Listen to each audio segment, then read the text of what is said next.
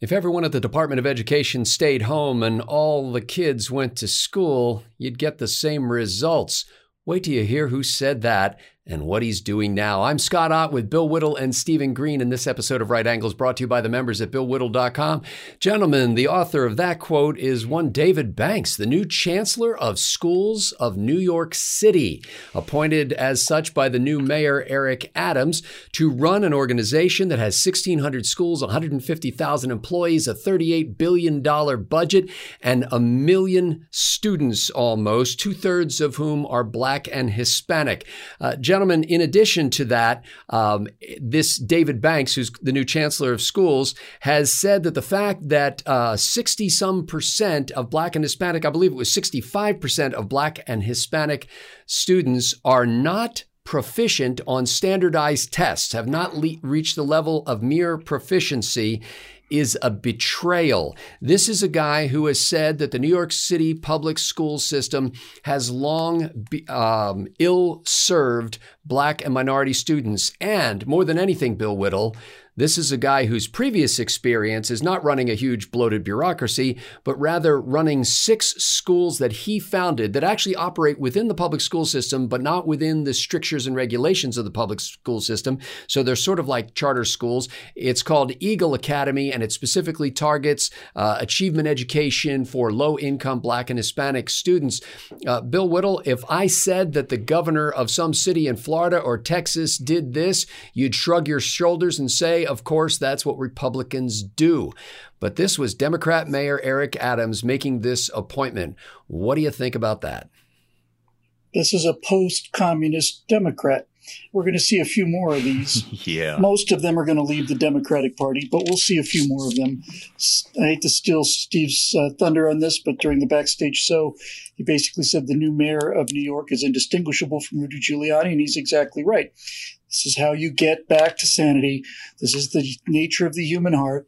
When people have things going well, they get into all of these theories that just are sold to them, like, oh, you know, let's reduce obesity by banning 16 ounce drinks and so on. And then you get de Blasio and you get skyrocketing crime and you get people being murdered on the streets. You get this insane situation. He completely destroys all of the work that, that that was done. And now finally, people are once again in contact with what the far left really is, and they don't like it. So they elect a guy who is uh, the mayor's a former police chief, isn't he? Former prosecutor. Yes. Yeah. yeah. Okay. So now on to schools, um, public schools. Winston Churchill had something to say about uh, public school teachers' unions.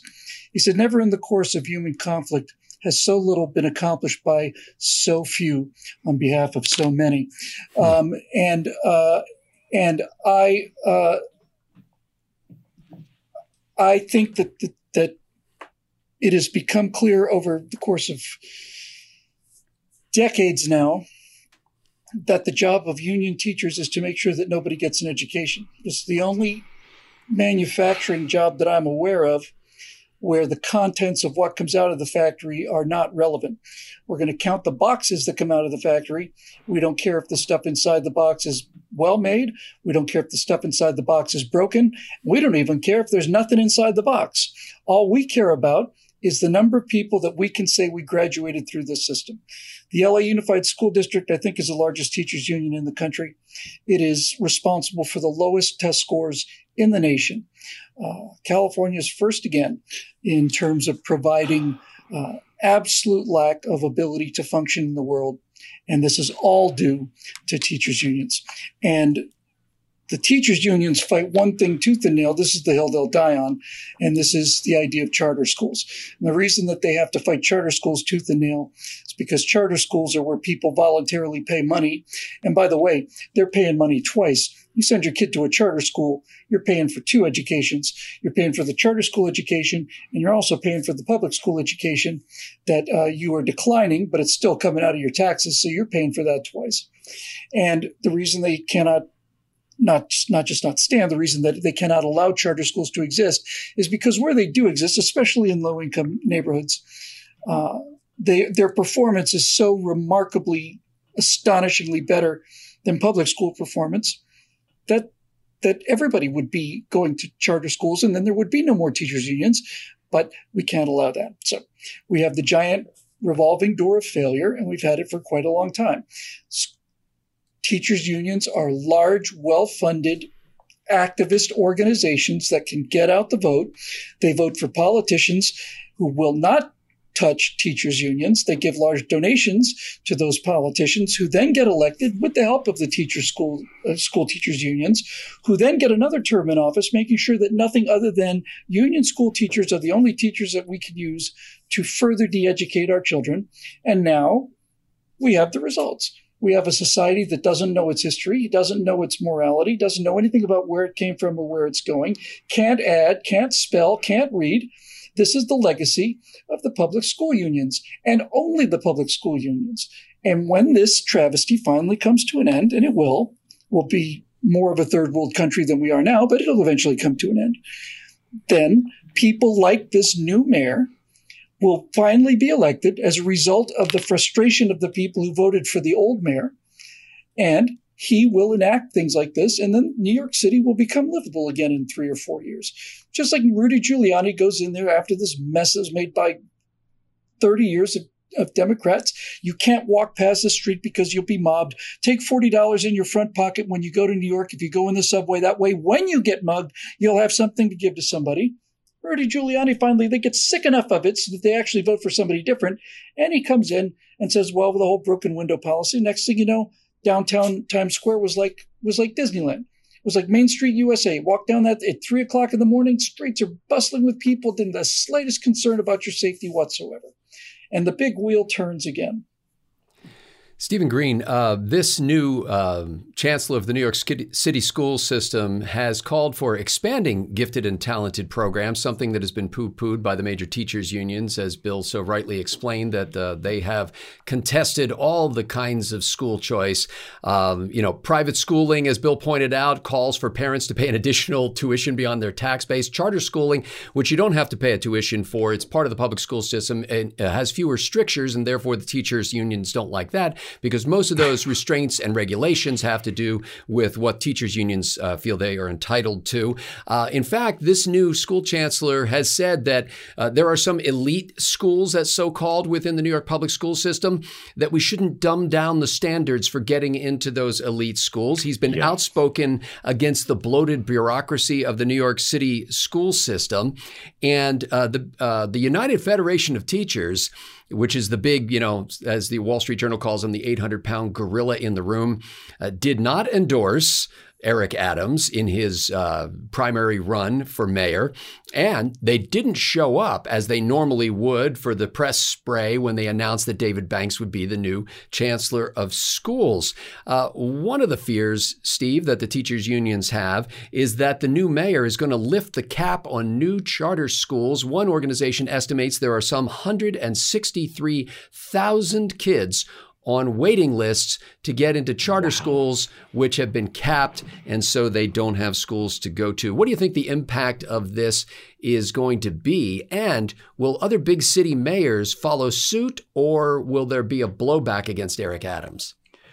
Oh, well, they're going to fight tooth and nail, the teachers' unions will, against all of this. But uh, based on his appointment, Adams means it. He's going to he's going to he's going to fight this fight. Uh, so I give him I give him pretty good odds. Uh, he seems like a really good guy. Um, you know, this will shock you. I just saw this last week. New York City public education spending per student breached thirty thousand dollars per year last hmm. year. It's now I'll it, teach it, him for that. Yeah, it it it now costs more than thirty thousand dollars to educate somebody in the New York New York City public schools, which is just an obscene figure. And you know, Scott, what occurs to me is uh, there are two institutions in the United States where we get the least value for our dollar. And those two institutions are public education and health. And those are two areas where in the last 50 years, 60 years, the government, the federal government has started to intertwine itself into these local issues. If you look at the number of doctors per, per thousand people or 10,000 people in this country over the last hundred years, it's remained pretty steady. It's a pretty flat line. There aren't that many doctors per thousand. And it's, it's right about there because we only need so many doctors. If you look at the number of administrators, it just, it's, it, it's gone up like this over the last 50 years. And the same thing is true in public education. The number of administrators has just, just gone, gone way up. And there's your expense right there. These are people who don't educate. They, they dictate. They, uh, they look for things to do because they know they're in useless make work positions. And so they impose things like CRT in our schools. Because once you get this stuff at the federal level, that's where the progressives come in and start ruining everything and making everything more expensive and make things not work. And if you look at our outcomes in health, we're one of the least healthy first world countries. If you look at our public education, we're probably the worst educated first world country. And that means we're doing something seriously wrong. And in a word, it's the federal government. And in some places, uh, like New York, city and uh, the Los Angeles public school systems, it's the same thing. The feds might as well be running the thing entirely because that's how bad they are. But there's a sea change coming, and it's not just on public education, although I'm glad it's starting there because you'd be amazed at how quickly a kid can turn around when he's got a good school with a good teacher. It's not, gen- it doesn't have to take generations. Uh, I, I, was one of those kids. In, uh, in ninth grade, I was a C, D, and occasional F student. In 10th grade, I was mostly straight A's with the occasional B. The difference was I was in the right school with the right teachers. You can turn it around in a single year. Um, but uh, San Francisco Mayor London Breed, we talked about this in the backstage. As I said, it's not just about about education. She was all in on uh, defund the police last year. This week, she said that uh, this is an exact quote crime comes to an end when we take the steps to be more aggressive with law enforcement, more aggressive with the changes in our policies, and less tolerant of all the bull stuff not her word, that has destroyed our city. We are going to turn this around. Uh, saw a story uh, on Monday that the guy who opened a Let's Go Brandon store near Boston now has several of these things all over New England, and he's making money hand over fist selling Let's Go Brandon gear. Um, in the Northeast. In the Northeast. So we are seeing a change in the zeitgeist. We are seeing a sea change, and this is not good news for wokeness and it's not good news for progressives, and that means it's great news for America. Let's go, Brandon. Frankly, I've long believed that public education or education itself should not be a political issue, which is why it's a bad idea to put it in the hands of politicians. Um, it is uh, the further upline you kick educational issues by having state departments of education and federal departments of edu- uh, federal department of education, the more you make it a political issue. Yes, there are politicians running local public school boards, uh, but by and large, if we kept it to that level, um, we would reduce the effect that politics has on the schools. It is refreshing to see Mayor Eric Adams uh, appointing David Banks as Chancellor of Schools. Now, obviously, he's just starting out here. His only previous experience is running six schools, and now he's got 1,600 schools. So it'll be interesting to see how he can handle running a bureaucracy. And more than one successful entrepreneur or business owner or corporate chieftain has died in the grasp of the government because they just didn't know how to deal with the overwhelming bloated bureaucracy that they'd long been critics of. But I am more than eager to give this guy a chance. You know, I, a few years back, I had an opportunity to sit in a very small gathering, probably half a dozen to eight people, sitting in a room with a guy who was running for reelection as governor of a state. He was a Republican governor and he was in trouble. And he was actually going around the state meeting privately with small groups of supporters and saying, you know, how do you think we should approach this? And I was the least significant person in the room in the sense that I wasn't a major donor for this guy and I hadn't didn't have the long track record that many of them had.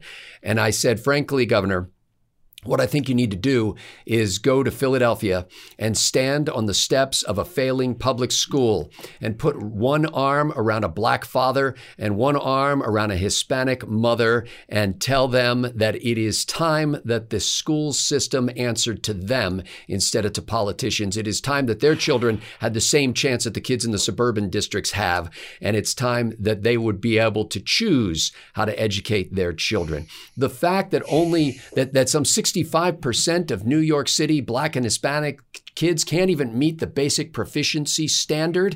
And there's another statistic that I, I did not mention that in black dominated schools in New York City, uh, the latest studies show that after, in the wake of COVID and previous declines, they are something like a year behind the students in other mixed race schools or in white schools.